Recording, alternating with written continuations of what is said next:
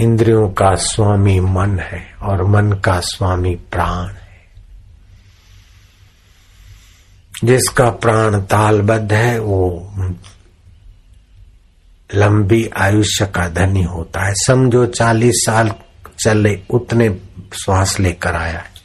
लेकिन ये साधना करेगा तो उतने श्वास में पिस्तालीस, पचास साल निकाल देगा।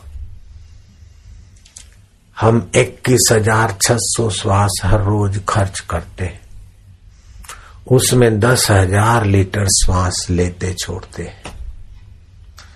तेरह किलो भोजन, बारह किलो भोजन की शक्ति उसी से हम लेते हैं। एक किलो भोजन अन्न, फल, दूध आदि से मिलता है। दो किलो पानी लेते हैं और बारह किलो श्वासोश्वास के द्वारा पोषण लेते वो हवामान शुद्ध हो तो बहुत अच्छा है।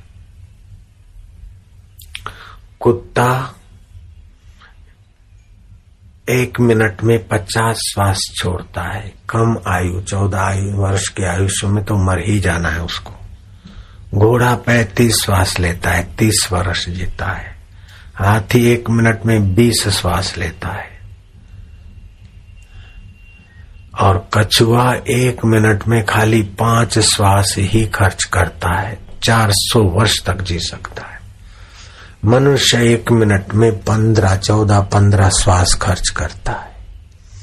अगर ये श्वासो श्वास गिने तो एक मिनट बारह श्वास में ही पूरा कर लेगा। ग्यारह श्वास में, दस श्वास में भी पूरा हो जाएगा।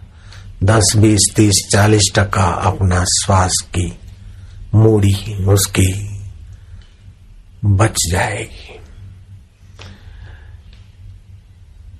आप साठ साल, तीन महीने, छह दिन, दो घंटा ऐसे आयुष्य नहीं लेकर आते। दो खरब, दो अरब, पाँच करोड़, चार लाख, तीन हज़ार, दो सौ और तीन श्वास है तो आप चार नहीं ले सकते। श्वासों पर आयुष्य होती है। तो जो चलते चलते बात करते, उनके श्वास ज़्यादा खर्च होते, एक मिनट में पंद्रह से ज़्यादा खर्च होते।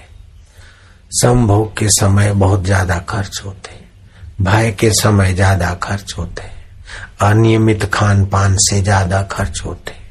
लेकिन ये सब होने के बाद भी अगर प्राणायाम करते हैं और इस प्रकार श्वासोश्वास गिनते हैं तो श्वास तालबद्ध होने से बहुत कम श्वास में समय ज़्यादा आप गुजार सकते यही कारण है कि चांगदेव महाराज ने श्वास की उपासना करके 1400 साल की आयुष्य पाली थी।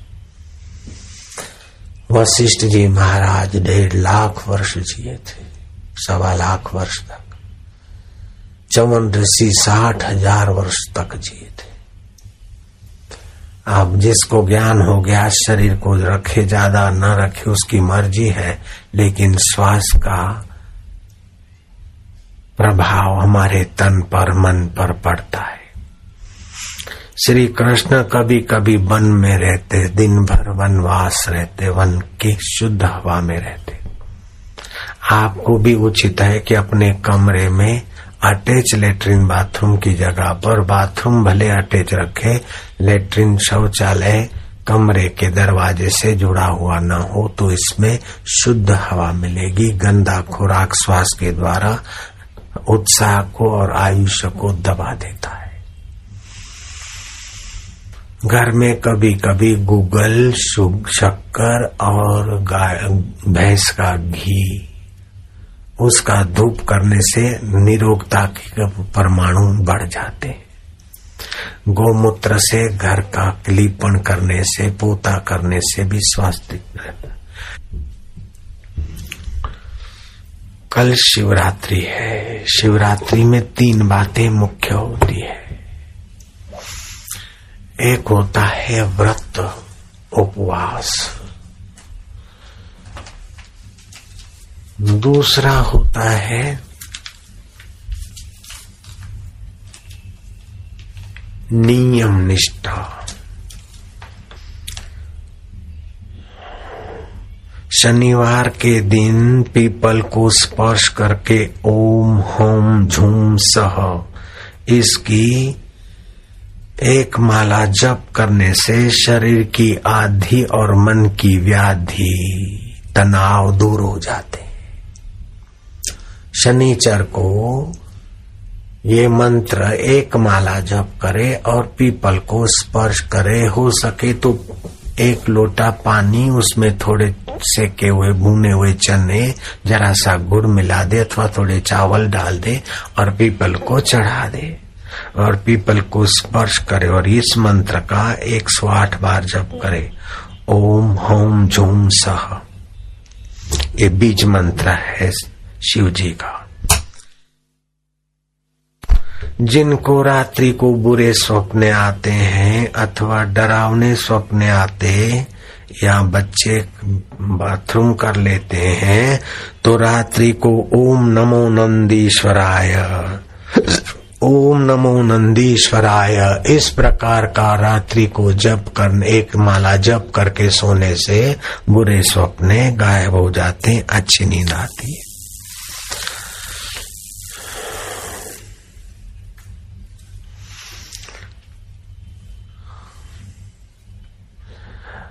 हरि की लीला बड़ी अपार बन गए आप। अकेले सब कुछ नाम धरा संसार। गेहूँ के खेत में जाते हैं तो समझदार घास को गेहूँ का घास देखते हुए भी कहते हैं, गेहूँ खड़ी है। क्योंकि गेहूँ के बीज से गेहूँ का घास हुआ है, बाद में गेहूँ होने वाला है। ऐसे ही मूल में गेहूँ है तो बाद में गेहूँ है तो अभी भी खेत में हरा हरा खड़ा है तो वो गेहूँ है। ऐसे सृष्टि के मूल में परमात्मा है। और सृष्टि के परलय में भी परमात्मा है तो अभी भी सभी चीज़ों में परमात्मा की सत्ता व्याप रही है। पृथ्वी में परमात्मा की सत्ता है, उसी से वृक्ष फलित होते हैं। जल में परमात्मा सत्ता है, उसी से वो अमृतमय स्वाद आता है। वायु में परमात्मा सत्ता है, उसीलिए उसका स्पर्श सुख होता है। और आकाश में परमात्मा सत्ता का ही ठौर है, शब्द गुण कम आकाश और प्रकृति में परमात्म सत्ता है और तुम्हारे शरीर में भी तुम्हारी आत्म सत्ता उंगली में आत्म सत्ता व्याप रही है। तुम शरीर में व्याप रहे, ऐसे परमात्म सत्ता सारे ब्रह्मांड में व्याप रही है। एक सुंदर साधन है गृहस्थी के लिए, साधु के लिए, त्यागी के लिए, भक्त के लिए सरल, सुगम साधन है। शीघ्र परमात्मा प्राप्ति हो जाए। भागवत में इसका बड़ा वर्णन है। भगवान कहते हैं, उत्तम साधन, सुगम साधन, सरल साधन सभी कर सके। और भगवत सुख की प्राप्ति का एहसास होने लगे। श्रीमद भागवत के ग्यारहवें स्कंद में ये सुंदर साधन का वर्णन आता है। और ईशावास्य उपनिषद में भी सुंदर साधन का मंत्र आता है और गीता में भी सुंदर साधन की खबर आती है। भगवान सुंदर है और भगवान को प्रीति करने वाले सुंदर साधन पाकर अपने मन और मति गति को सुंदर कर ले। इसलिए भगवान ने सुंदर साधन बताया, गीता में, भागवत में और ईशावास्य उपनिषद में। बड़ा सुगम साधन है।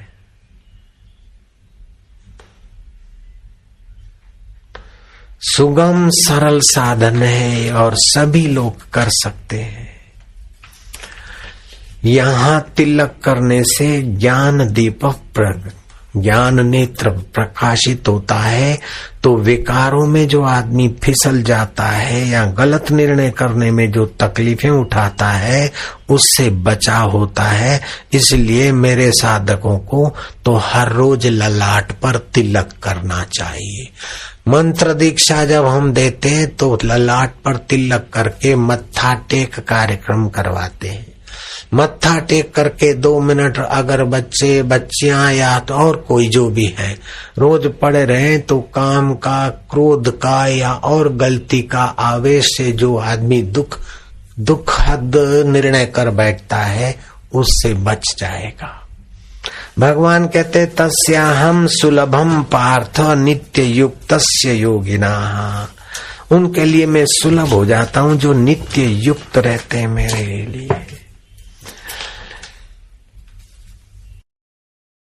एक मंत्र है, शिवरात्रि के रात को मंत्र जप करने से जोड़ों के दर्द संधिवा गठियावा अस्सी प्रकार के वायु दोषों में आराम होता है। वो शिव जी की प्रसन्नता भी मिलती है। गाय के घी का दिया जला लेना, हो सके तो गोचंदन अगरबत्ती का धूप कर लेना, प्राणायाम करके फिर जप करना है। ओम नमः शिवाय, थोड़ा जप करके फिर जप करना है। बीज मंत्र, बम बम बम बम बम बम बम बम बम बम जैसे ओम से तमाम प्रकार की ऊर्जा के शक्ति के केंद्र सजाग होते हैं, ऐसे बम बम जपने से वायु को तोड़ने वाली ऊर्जा के केंद्र जागृत होते हैं, जो दवाइयों से काम नहीं होता। ये भगवान शिव जी के बीज मंत्र की दुआ से काम हो सकता है। तो कल शिवरात्रि है एक तो ये बम बम शब्द का, मंत्र का फ़ायदा उठा ले, जिसको वायु संबंधी तकलीफ़ होती है, वो बुढ़ापे में हाथ भी कांपते तेरह तेरह लाख रुपया खर्चा करके मगज का ऑपरेशन कराने वाले व्यक्ति भी विफल हो गए और मर गए। लेकिन ये मारने से तो क्या, नरक से भी बचा दे और फ़ायदा कर दे, खर्चा कुछ भी नहीं, टेंशन कुछ भी नहीं। दूसरा मंत्र है, घर से जब बाहर जाते हैं तो कहीं एक्सीडेंट या कोई आतंक फातंक का जहाँ भी कुछ डर या ऐसा कुछ हो तो एक बार महामृत्युंजय शिव जी का जप करके फिर गाड़ी मोटर में बैठे या चलाए तो उससे दुर्घटनाओं से रक्षा होती है। वो मंत्र है ओम त्र्यंबकम यजामहे सुगंधिम पुष्टिवर्धनम उर्वारुकम इव बंधनात् मृत्युर्मोक्ष मामृतात अब ध्यान से सुनना कि भगवान उत्तम साधन बताते हैं। इंद्रियाणी पर आहुर इंद्रिय भ्यास परम मना मनस्तु पर बुद्ध्या, बुद्धे परस्तु सह। आपके शरीर की से गहरी इंद्रियाँ हैं। विषय जो आँख देखती है तो रूप रूप सीमित है, लेकिन आँख असीम है। आप चीज़ वस्तु देखते हैं तो उतने में दिखता है और दूर का भी दिखता है। तो रूप के दृश्य के अपेक्षा दर्शन करने वाला रूप इंद्रिय अंतरंग है। रूप इंद्री रस इंद्री शब्द इंद्रिय पाँच जो हमारी ज्ञान इंद्रिया हैं उनसे परे मतलब श्रेष्ठ मन है। आँख देखती है, सुन नहीं सकती। कान सुनते हैं, चख नहीं सकते। जीव चखती है, सूंघ नहीं सकती है। त्वचा स्पर्श कर सकती है, लेकिन त्वचा बोल नहीं सकती। तो एक एक इंद्रिय का अलग अलग विभाग होते हुए भी पाँचों इंद्रियों का ज्ञान और प्रेरणा देने वाला मन उनसे ज़्यादा अंतरंग है। भगवान के निकट है। और मन से भी भगवान कहते हैं, बुद्धि निकट है, मेरा मन अशांत है कि खुश है, मेरा मन विकारी है कि अच्छा विचार करता है। माँ सुधरी है यहाँ सुधर रहे हैं कि नहीं सुधरे, ये सब जानने वाला मति है। और भगवान बोलते हैं, बुद्धि से भी कोई परे है। बड़ा सरल, सुगम साधन बता रहे भगवान।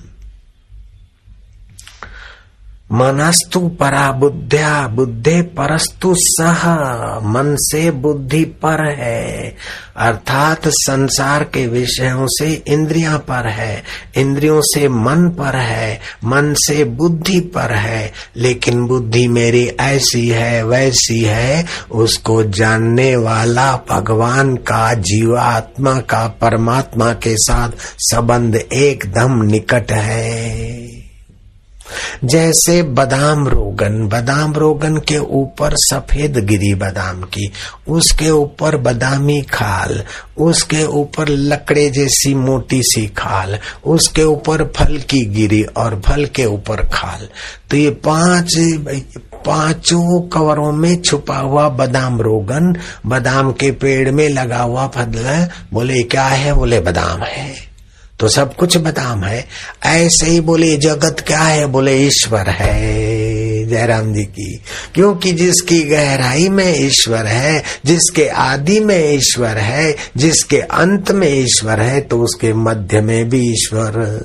जैसे स्वप्ना देखते हैं तो स्वप्ना दिखता है अपने आत्मा से तो आत्मा आदि में है। फिर आत्मा की सत्ता से ही रेलगाड़ी बन गई, पैसेंजर बन गए, चाट बन गई, मुंबई का हलवा बन गया, डाकोर के गोटे बन गए, अजमेर का रबड़ी आबू की रबड़ी बन गई और महाराज दिल्ली के छोले भट्टे बन गए। ये सब सपने में बने तो उस आत्मदेव की सत्ता से बने और दिखे और आँख खुली तो वे सब गायब हो गए और आत्मदेव जू के त्यों रहे। तो आत्मदेव की सत्ता से बने, आत्मदेव की सत्ता से दिखे, आत्मदेव की सत्ता में सपने की दुनिया विलय हो गई। ऐसे ये परमात्मा की सत्ता से दुनिया बनी है। पृथ्वी में परमात्मा सत्ता है। जल में परमात्मा सत्ता इसी का स्वाद है। पृथ्वी में परमात्मा सत्ता इसी से फल, फूल, पेड़, पौधे आदि पैदा होते हैं। गंध गुण पृथ्वी में परमात्मा सत्ता का है। ऐसे अग्नि में दाहक गुण परमात्मा सत्ता का है। वायु में स्पर्श गुण परमात्मा सत्ता का है। और आकाश सबको ढांपे हुए हैं, वह परमात्मा सत्ता है उसमें भी। तो जिसको जल्दी इसी जन्म में निर्विकार होना हो, भगवत सुख पाना हो, शिव की अंतरंग पूजा या साधना का आनंद लेना हो, अनुभव करना हो जब भी मौका मिले तो आकाश के तरफ़ एक नज़र डालकर बैठा रहे कि जैसे आकाश में पृथ्वी, जल, तेज वायु, मनुष्य, पेड़, पौधे, सब आकाश के अंदर है और सब के अंदर आकाश है। पक्षियों के अंदर, पेड़ों के अंदर, घरों के अंदर, मनुष्यों के अंदर आकाश है और सब मनुष्य आकाश के अंदर। ऐसे भगवान मानो, आकाश भगवत स्वरूप की खबर दे रहा है। तो आकाश के तरफ़ एक टक देखते जाओ तो मन की चंचलता मिटने लगेगी, और चिदाकाश आत्मा, परमात्मा, ये भूताकाश और चिदाकाश की एकता का धीरे धीरे प्रसाद जागृत हो जाएगा, और शिवरात्रि का हज़ार गुना फल एक ही दिन में हो सकता है। हज़ार शिवरात्रि जागरण एक ही दिन में हो सकता। हमने ऐसा किया था। और भगवान शिव जी ने वशिष्ठ को बताया था कि वह वास्तविक देव है जो सबका अंतरात्मा बना बैठा है। उस वास्तविक देव का ज्ञान सुनकर तेरा निमेश भी कोई इस प्रकार का ध्यान करता है तो उसे जगत दान करने का फल होता है। वाल्मीकि रामायण में लिखा है, योग वशिष्ठ महारामायण में भगवान राम को वशिष्ठ जी कहते हैं कि मुझे शिव जी ने बताया।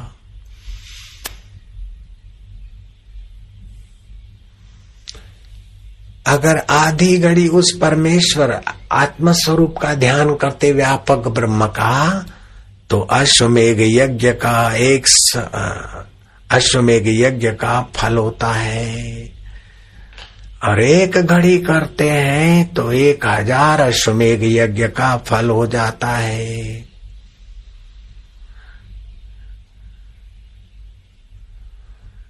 अगर एक घड़ी मतलब क्या पता है? साढ़े बाईस मिनट की एक घड़ी होती है। चार घड़िया मिलती है तो डेढ़ घंटा बनता है, चौघड़िया होता है। तो एक घड़ी आधी घड़ी आधी में पुनियाद तुलसी संगत साधकी हरे कोटि अपराध। तो ऐसे ज्ञान को जानने वाले साधु की संगति भी करोड़ों पापों से मुक्ति दिला देती है। इसीलिए कहते हैं, साधु नाम दर्शनम, पातक नाशनम। संत के दर्शन और ब्रह्म ज्ञान का सत्संग सुनने जाते हैं तो एक एक कदम चलकर पहुँचते तो एक एक यज्ञ करने का फल होता है।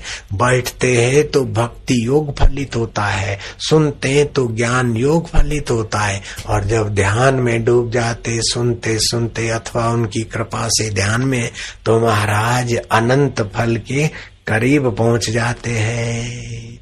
कबीर जी ने कहा, तीर्थ नाए एक फल, धर्म लाभ होता है।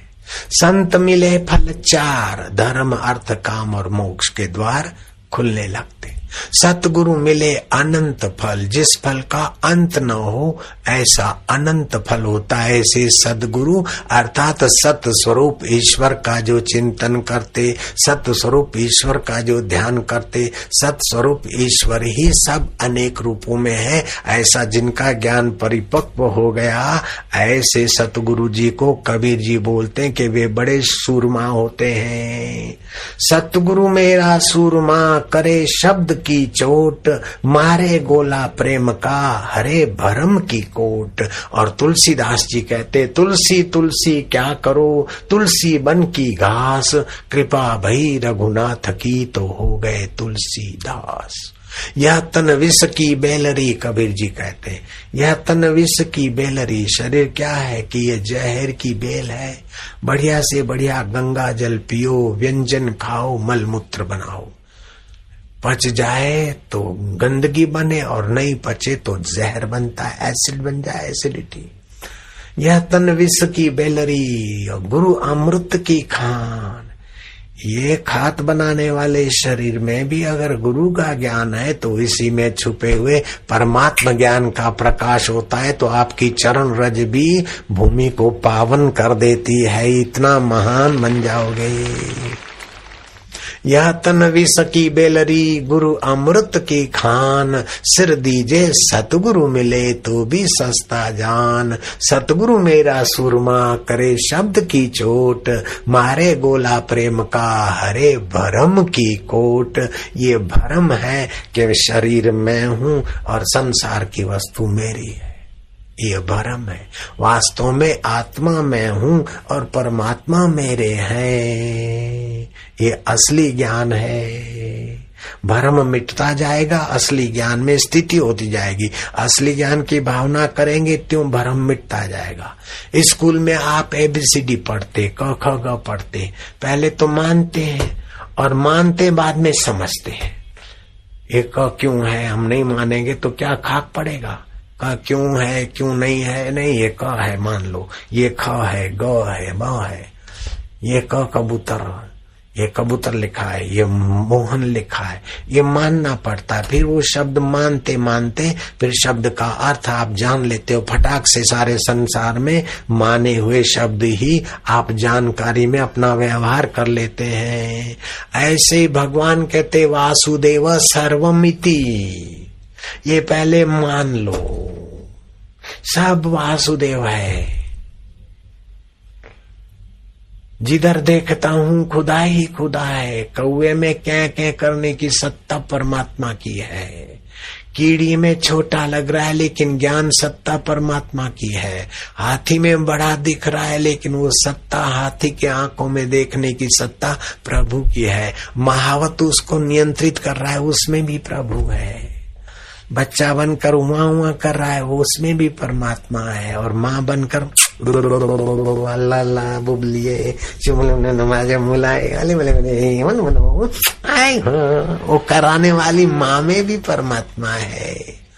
कीड़ी में तू नानो लागे हाथी में तू मोटो जू बण मावत ने माथे बैठो हाकण वालो तू को तू। ऐसो खेल रचो मेरे दाता जहाँ देखू वहाँ तू को तू। બન બાળકને રોણા લાગ્યો રોવા લાગ્યો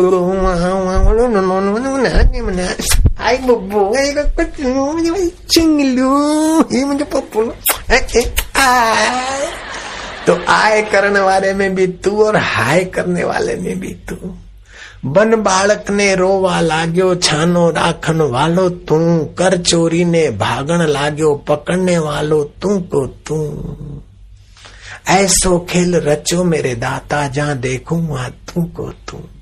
ले झोली ने मांगण लाग्यो, देवा वालो दाता तू। भिखारी बनकर मांगने वाले की लीला भी तू कर रहा और दाता बनकर देने वाले में भी तू। भक्त और शिष्य बनकर सुनने वाले में भी तू, और बापू और साईं बनकर बोलने वाला भी तू का तू है मेरे प्रभु। ये समझ स्वीकार करने में क्या ज़ोर आता है, क्या झूठ बात है, क्या बुरा है? भगवान की बात है, वासुदेव सर्वमिति स महात्मा दुर्लभ मुझ वासुदेव को सर्व में जो जानता है, ऐसा महात्मा दुर्लभ है। तो श्रीमद भागवत में लिखा है, संत तुकाराम और एकनाथ ने गहरी साधना करके अपने आप को पूछा जगत में सर्व प्रकार सुखी कौन आए मना तुम शोधुमी पाए तो गहरी साधना के बाद विश्रांति मिली और दिव्य ज्ञान हुआ और उन महासंतों ने लिखा, दृष्टि ज्ञानमय कृत्वा पश्चित हरिदेव जगत। दृष्टि ज्ञानमय करके हरि के समान, हरि का ही विवर्त ये जगत देखो। ये ऐसा है ये ऐसा है वो ऐसा है अरे फ़िल्म में भाई कोई बदमाश दिखता है, कोई गुंडा दिखता है, कोई हलवाई की दुकान दिखती है और वो जलेबी गाय खा रही है और हलवाई झोंके खा रहा है। बेवकूफ़ हलवाई है, गाय वाला हरामी है और जलेबी मीठी है। लेकिन देखो तो प्लास्टिक की पट्टी और रोशनी के सिवाय कुछ भी नहीं है। ऐसे देखो तो ये माया रूपी प्लास्टिक की पट्टी और चैतन्य रूप परमात्मा की रोशनी के सिवाय सारा संसार इसी का खेल है। तक दे नु बाजीगर नु, कोई नहीं तकता ये संसार के खेल को सच्चा मान रहे, लेकिन खेल की गहराई में जो खेल खिलवा रहा है, उधर नज़र नहीं जाती, इसलिए संसार में लोग विकारों में गिरते हैं। दुखों में गिरते हैं, अहंकार में भर जाते हैं। मैं कुछ विशेष हूँ, मैं ज़्यादा जानता हूँ। लेकिन उस परमात्मा की सत्ता के सिवा तू कहाँ विशेष बनेगा, कहाँ से जानेगा? सुनने, जिसको सुना रहा है उसमें भी वही, और जो सुना रहा है उसमें भी वही तो अपने में अभिमान कैसे आएगा? अभिमान बेवकूफ़ी के सिवाय नहीं आ सकता, डर बेवकूफ़ी के सिवाय नहीं आ सकता, चिंता बेवकूफ़ी के सिवाय नहीं हो सकती है। शोक बेवकूफ़ी के सिवाय नहीं हो सकता है। अहंकार बेवकूफ़ी के बिना नहीं हो सकता है। जिन दुनिया में, लोक परलोक में, त्रिभुवन में जो भी दुख है, वो भगवान के स्वरूप का ज्ञान न होने के कारण ही दुख है।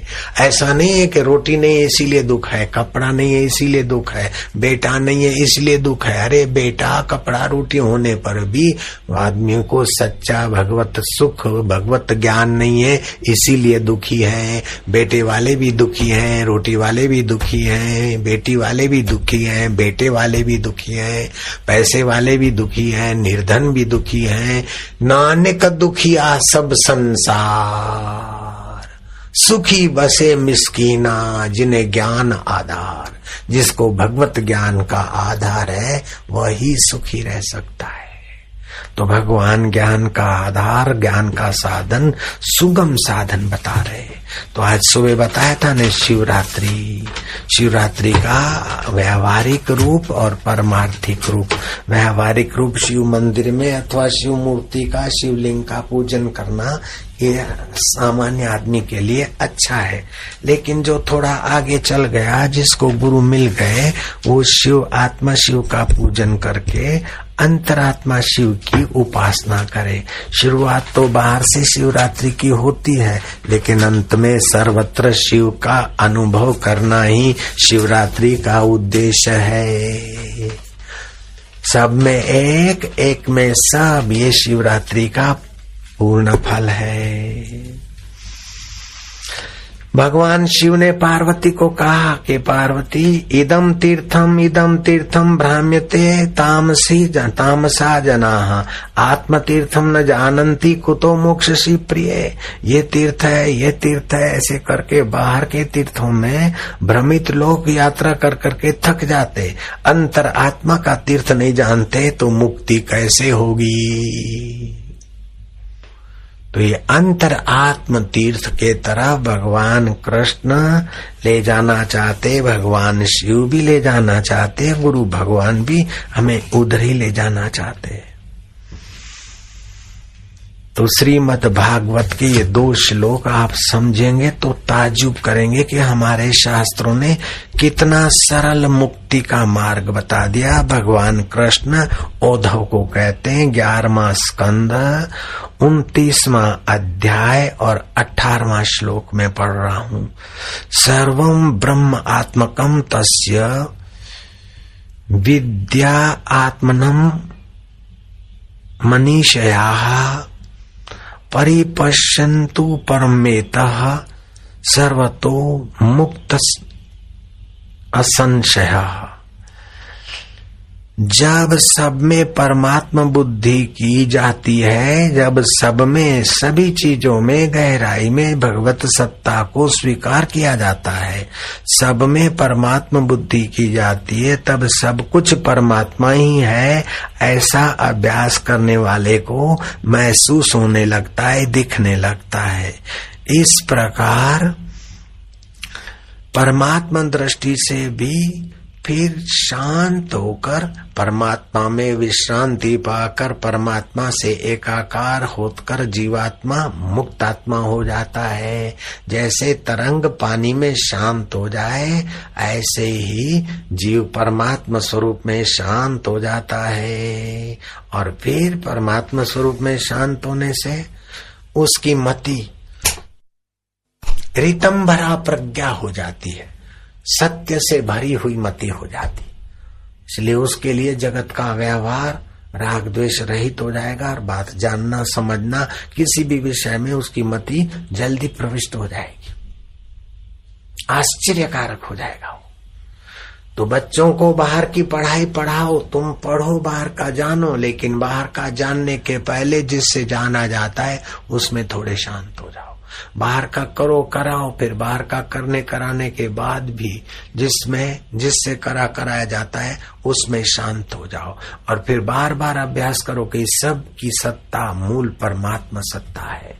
पृथ्वी, जल, तेज, वायु में परमात्मा, ऐसे जीव जंतु में परमात्मा, सारा परमात्मा का खेल अनेक रूपों में हो रहा है। तो राग भी मिटेगा, द्वेष भी मिटेगा, भय दूसरे से होता है, राग दूसरे से होता है, द्वेष दूसरे से होता है। लेकिन जब में, जब सब में परमात्मा देखेगा तो भय आसानी से मिटेगा, राग आसानी से मिटेगा, शोक आसानी से मिटेगा, अहंकार आसानी से मिटेगा। श्रीमद भागवत में भगवान वेद व्यास जी ने कहा है कि काम दुर्जय शत्रु है। काम विकार को जीतने के लिए सात्विक भोजन करे शिव जी का स्मरण करे राम जी का स्मरण करे, गणपति का स्मरण करे, ओम अरियमाय नमः जप करे थोड़ा तो धीरे धीरे काम विकार बारह वर्ष अभ्यास करे, काम पर विजय पा ले जीव अपना कल्याण करे। ऐसे क्रोध भी एक शत्रु है उसको जीतने के लिए। ऐसा ऐसा उपाय बताए। लोभ भी सहे, पाप का बाप है लोभ। तो लोभ हो तो दान करे और बड़े धनियों को या मर गए धनियों को देखे, अपने जीवन से लोभ के दुर्गुण दुर्गुण को निकाले। ऐसे ही मोह है, अहंकार है तो ये एक एक शत्रु जीवात्मा की आत्म संपत्ति को लूटते इन पाँचों शत्रुओं से विजय पाना चाहिए तो वर्षों की साधना हो जाती है। फिर दयालु वेद वेद व्यास जी ने कहा एक एक शत्रु से भिड़ते वर्ष लग जाएँगे, लेकिन सभी शत्रुओं को एक ही साथ अगर पराजित करना हो तो एतद सर्वम गुरुर भक्त्या एतद सर्वम गुरुर भक्त्या ये सारा काम गुरु में दृढ़ भक्ति होने से तो दृढ़ ज्ञान भी मान लेगा और सारा का सारा आराम से विजयी हो जाएगा। तो मुझे तो ये रास्ता बहुत अच्छा लगा। नहीं तो हमने तो कई पापड़ वेले लेकिन गुरुजी में जब प्रीति हो गई तो काम बढ़ गया फटाक से।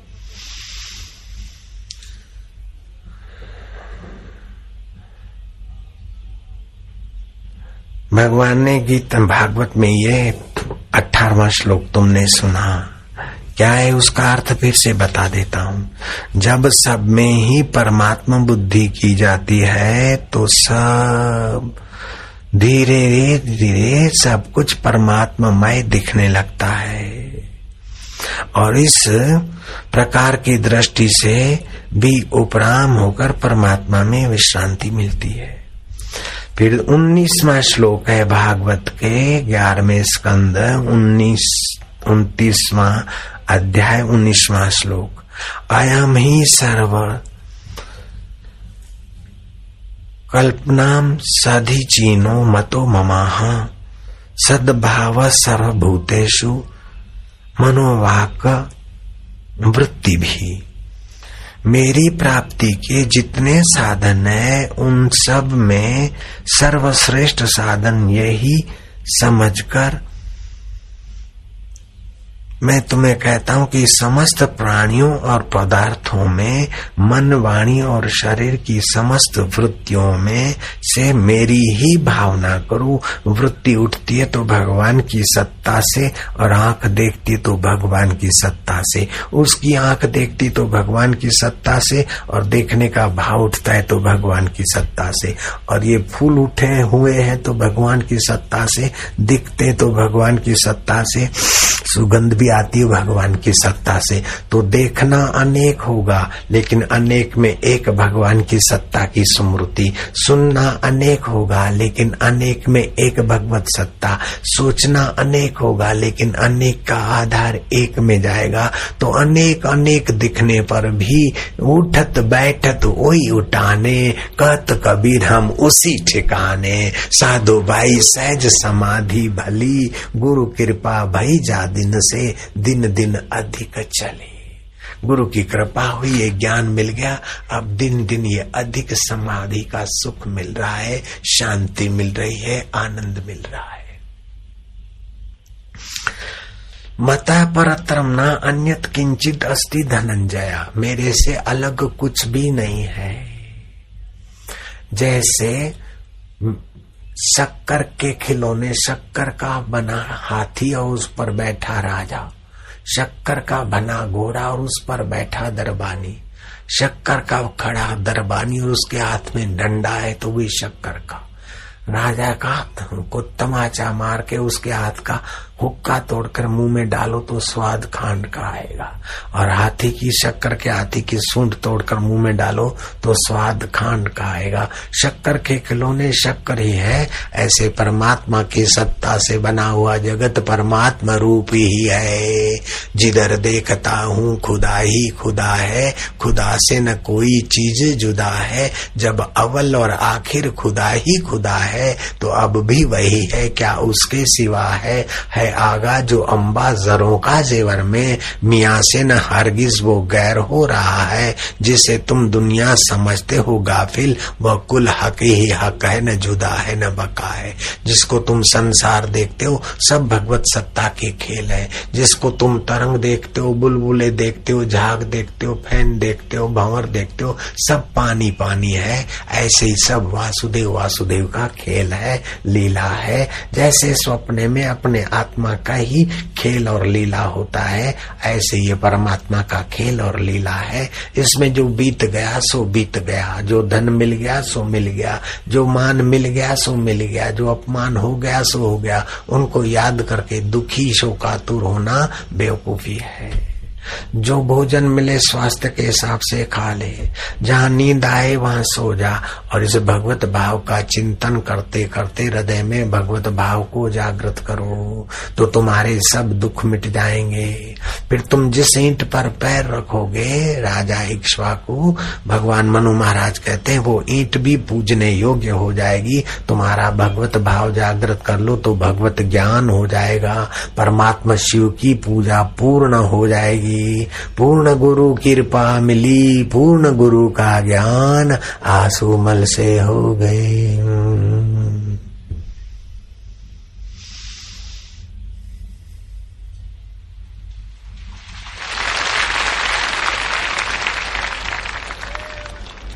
मता परतरम न अन्यत किंचित अस्ति धनंजय अहम कृत संग से जगत प्रभव प्रलय तथा गीता सात अध्याय छठा श्लोक। अहम कृत संन्यास्य जगत प्रभाव प्रलय तथा जैसे आत्मा के प्रभाव से स्वप्ने का जगत दिखता है और फिर उसी में प्रलय हो जाता है, ऐसे मुझमें ये जगत पैदा होता है। मैं ही जगत रूप में दिखता हूँ और मुझी में जगत विलय हो जाता है।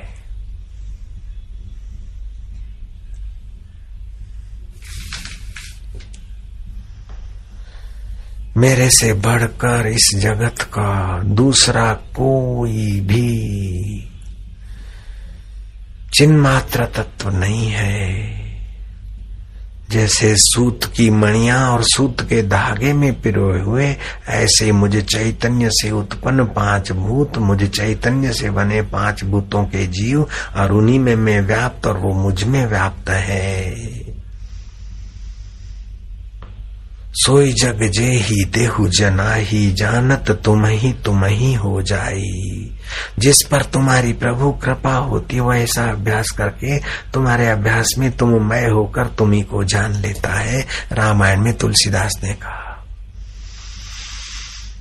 तुम हरि ही कृपा, तुम ही रघुनंदन, जान भगत भगत उर चंदन भगवान की कृपा से, भगवान की प्रीति से, भगवान बुद्धि योग देते हैं और बुद्धि योग से संयमी जीवन, सादा जीवन, सहज जीवन उस भगवत सत्ता के अनुभव में सार्थक सफल हो जाता है।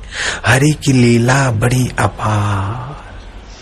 बन गए आप अकेले, सब कुछ नाम धरा संसार। माता पिता गुरु स्वामी बनकर करे डांट फटकार। सुत दारा अरु सेवक बनकर बहुत करे सत्कार। हरि की लीला बड़ी अपार। कभी रोग का रूप बनाकर बनते आप बुखार। कभी वैद्य दवा खिलाते आप करो उपचार। कभी भोग सुख मान बढ़ाई। हज़ारों में हज़ारों गीत गाए नरनार कभी दुखों का पहाड़ पटकते। मस्ती है हाहाकार हरि की लीला बड़ी अपार। बन गए आप अकेले सब कुछ नाम धर संसार। कभी संत बनकर जीवों पर कृपा दृष्टि कर, करो विस्तार। अभिमानी जनों को दुख संकट देकर उनका करो उद्धार। कभी घर, कभी धरनी पर संतन के हित धर्म मानुष अवतार। अजब अनोखी लीला करते, सुमर, सुमरण करते होते भवपार। अगणित स्वांग रखते हरदम धन्य धन्य बड़ी सरकार। ऐसे परम कृपालु प्रभु को बिनऊ बारंबार। हरि की लीला बड़ी अपार बन गए आप अकेले। सब कुछ नाम धरा संसार। इस प्रकार की भावना का साधन साधक को जल्दी शांति देगा, जल्दी भक्ति में बरकत देगा, हृदय में खुशी देगा, घर में संतोष देगा, झगड़े, चिंता, तनाव से जान छुड़ा देगा। प्राणायाम, जाप और इस प्रकार की भगवत भावना। संयम, सदाचार, जल्दी कल्याण करने वाला ऐसा सुगम साधन और कहीं हमने देखा सुना नहीं। अष्ट सिद्धि नव निधि आने के बाद भी इस प्रकार का साधन नहीं है तो जोगी की साधना अधूरी रह जाती। बारह बारह बारह साल ऐसे, चार, बारह, अड़तालीस साल की साधना करने से जहाँ ऊंचाई पर पहुँचता है, लेकिन इस प्रकार का ज्ञान नहीं है तो उसके पतन होने का भय रहता है। लेकिन ये बारह दिन की तीव्र साधना में इस प्रकार की दृढ़ता आने लग जाए तो पतन का भय चला जाता है। ये ऐसा सुगम साधन है। और आपको कुछ छोड़ना नहीं है, सब छूट रहा है। बचपन छूट रहा है तो बचपन की तोतली भाषा भी छूट गई, खिलौने भी छूट गए, किशोर अवस्था भी छूट गई। ये सब नाश को प्राप्त हो रहा है बन बन के खेल बदल रहा है। उसी की लीला में जैसे सागर में तरंग पैदा हो होकर विलय हो रहे, फिर बन रहे, विलय हो रहे। एक माला जप करे, ओम नमो भगवते वासुदेव। फिर शादी, विवाह या लंबी टूर करे, विघ्न बाधाओं से रक्षा होती है। खाली एक माला जब, ओम नमो भगवते वासुदेव। ऐसे हरि नाम की बहुत भारी महिमा है, हरि नाम की स्तुति। तो एक नाथ महाराज ने और ज्ञानेश्वर महाराज ने तो गाई है खूब। लेते हरि बोल, देते हरि बोल, खाते हरि बोल, सुनते हरि बोल, हरि बोला। जो पाप ताप को हर ले, दुख दरिद्रता शोक को हर ले, सुख शांति और अपना ज्ञान भर ले, वह हरि है। शिव माना जो कल्याण स्वरूप है, आनंद स्वरूप है, मंगल स्वरूप है, वो शिव है। तो शिवरात्रि को काल रात्रि भी कहते, अहोरात्रि भी कहते, इस शिवरात्रि में भगवान शिव जी की लीला भक्तों के चमत्कार, भक्तों को फ़ायदे, इस प्रकार का कार्य और कारण रूप में बहुत सारा वर्णन है। लेकिन तत्व रूप से तो आखिर में वही जाना है शिव तत्व में। कल शिवरात्रि, कल भी शिव तत्व की और शिवरात्रि की कथा आप सुनना। अभी तो चुपचाप बैठे रहो थोड़ी देर, जो सुना है, बस कुछ ना करो। इसको बोलते चुप साधन, कुछ नहीं करना। ये नश्वर संसार के लिए कर करके कुछ मिलता है तो समझते कि यहाँ भी कुछ करेंगे तभी मिलेगा। नहीं, ऐसा नहीं है। बुरा करने की आदत छोड़ने के लिए अच्छा करो, फिर अच्छा करते भी अच्छा छोड़ के बैठ जाओ। जिससे किया जाता है, उसी में बैठ जाओ बस। शांति। गहरी शांति, मधुर शांति।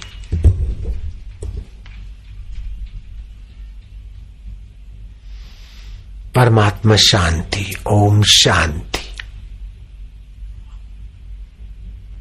ध्यान मत करना, कुछ नहीं करना। खाली बस बस ले बस। गाड़ी में चुपचाप बैठते फिर भी यात्रा होती कि नहीं होती? गाड़ी में काय को दौड़ना? वो तो गाड़ी ले जा रही है, गुरु के सामने बैठे, अब काय क्या करना? बस बस ले ड्राइवर जाने, बस जाने, पायलट जाने, जहाज़ जाने, अपने तो बैठे, ऐसे ही है ये तो। शांति। कुछ नहीं करना है, बस।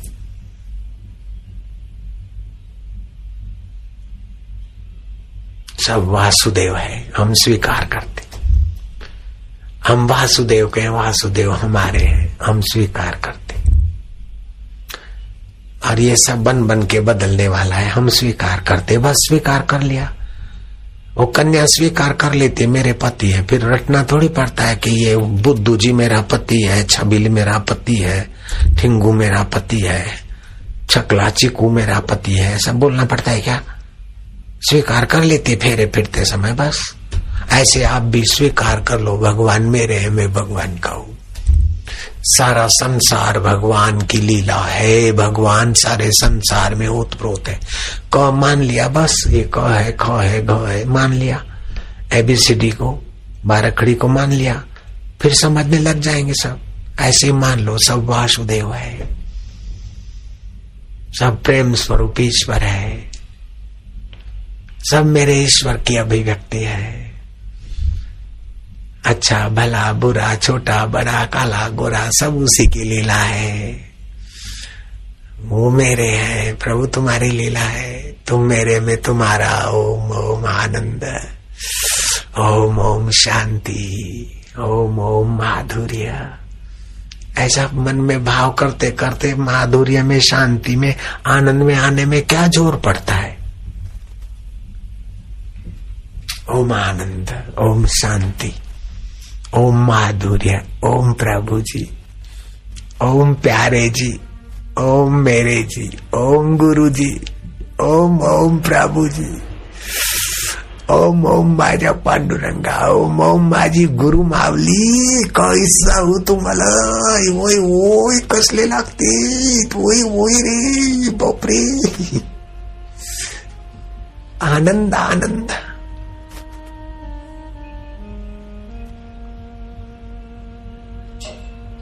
कृष्ण कन्हैया, बंसी बजैया बिंद्रा बंशी कुंज गलिया में, साधक की दिल की गली में, आनंद देवा।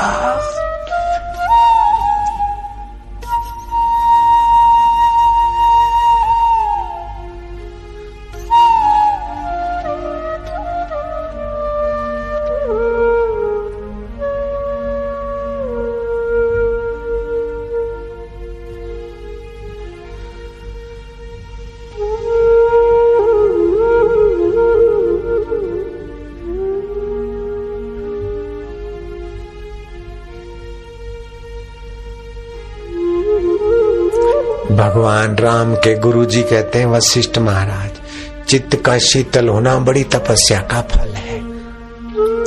शिव जी कहते हैं, इस प्रकार एक मुहूर्त कोई ध्यान में रहता है तो उसको हज़ारों राजसु यज्ञ करने का फल होता है। अगर एक पहर इस आत्म शांति शिव में ध्यानस्थ रहता है सम शांत रह जाता है। उसे हज़ारों अश्वमेघ यज्ञ करने का फल होता है। जिन संतों के दर्शन करने से संसारियों के पाप, ताप, चिंता और शोक दूर होते हैं, ऐसे संत भी इस आत्म शिव में विश्रांति पाकर बोलते हैं तो उनके वचन सत्संग हो जाते हैं और उनका दर्शन पुण्यदायी पाप नाशक हो जाता है। ये आत्मदेव की ऐसी महिमा अपरंपार है। तेरा निमेश दाएँ दाएँ घुटने से हाथ चला, चुटकी बजाकर पहुँचा। एक निमेश हुआ। ये एक निमेश, ये दो, ये तीन। ऐसे तेरह निमेश इस आत्मा में शांति करने से जगदान का फल होता है। साढ़े बाईस मिनट इसमें शांत रहो तो सैकड़ों राजसु यज्ञ करने का फल होता है। अगर एक पैर रहो तो हज़ारों राजसु यज्ञ करने का फल होता है। और एक पर से भी ज़्यादा रहो तो हज़ारों अश्वमेघ यज्ञ करने का फल होता है। ये ऐसा परमात्मा तत्व का ज्ञान सहित ध्यान है। ध्यान संयुक्त ज्ञान। ज्ञान और ध्यान। ये दो पंख से जैसे पक्षी उड़ता है, दो पैरों से जैसे मनुष्य चलता है, दो पहियों वाली साइकिलें, बाइकलें जैसे भागती है, ऐसे ज्ञान और ध्यान के द्वारा जीवात्मा परमात्मा की यात्रा में सफल हो जाता है।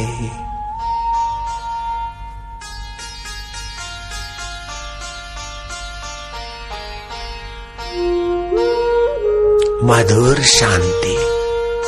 आनंददायी, सुखदायी, भगवत प्रीतिदायी, शांति। ओम नमः शिवाय। ओम ओम, आनंद, ओम। ओम ओम, शांति, ओम। ओम ओम, माधुर्य, ओम।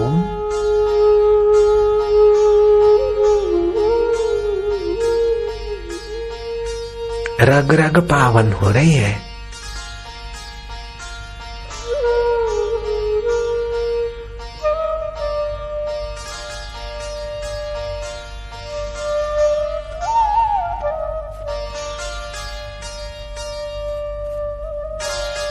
मीरा भाई, प्रेम दीवानी, प्रेम का मर्म न जाने कोई। प्रेम न खेतों उपजे, प्रेम न हाट बिकाए। राजा चहो प्रजा चहो शीश दिए ले जाए, अपना अहम दे दे भगवान के चरण। और मैं तेरा तो मेरा बॉस। इसमें क्या ज़ोर लगता है? इसमें क्या मेहनत लगता है? माझा पांडुरंगा। माझा विठ्ठल मावली गुरु मावली आत्मा मावली आनंद आनंद स्वरूपा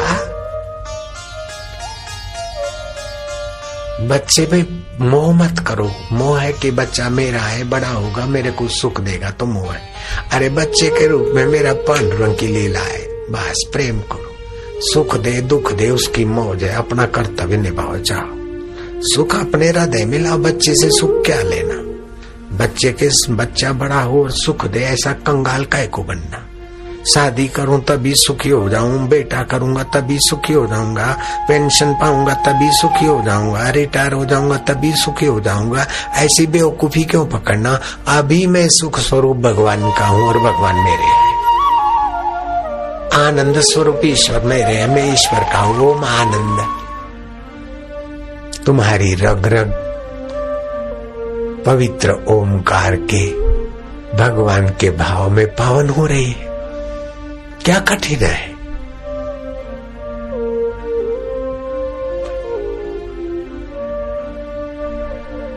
ये आंतरिक शिव पूजा हो रही है। मंदिर की पूजा से कई गुना ज़्यादा फल मिलता है शिव जी बोलते आंतरिक शिव की पूजा से।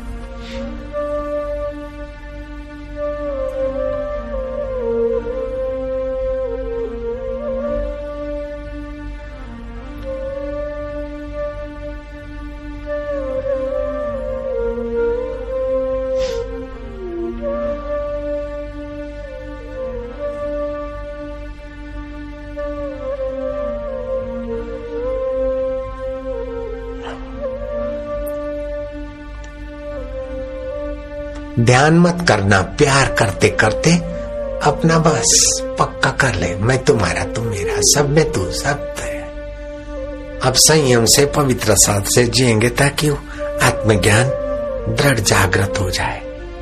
काम क्रोध, ये बादल है तो सूरज ढक जाता है।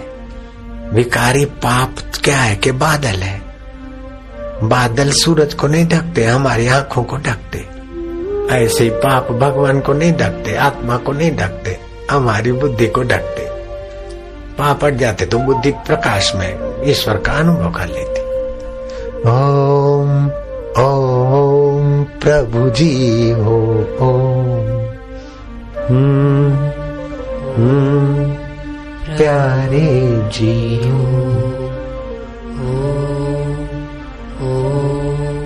मेरे जियो।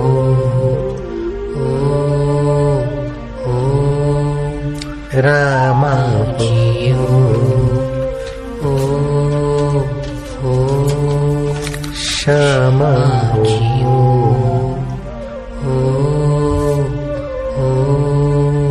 शिव जी हो।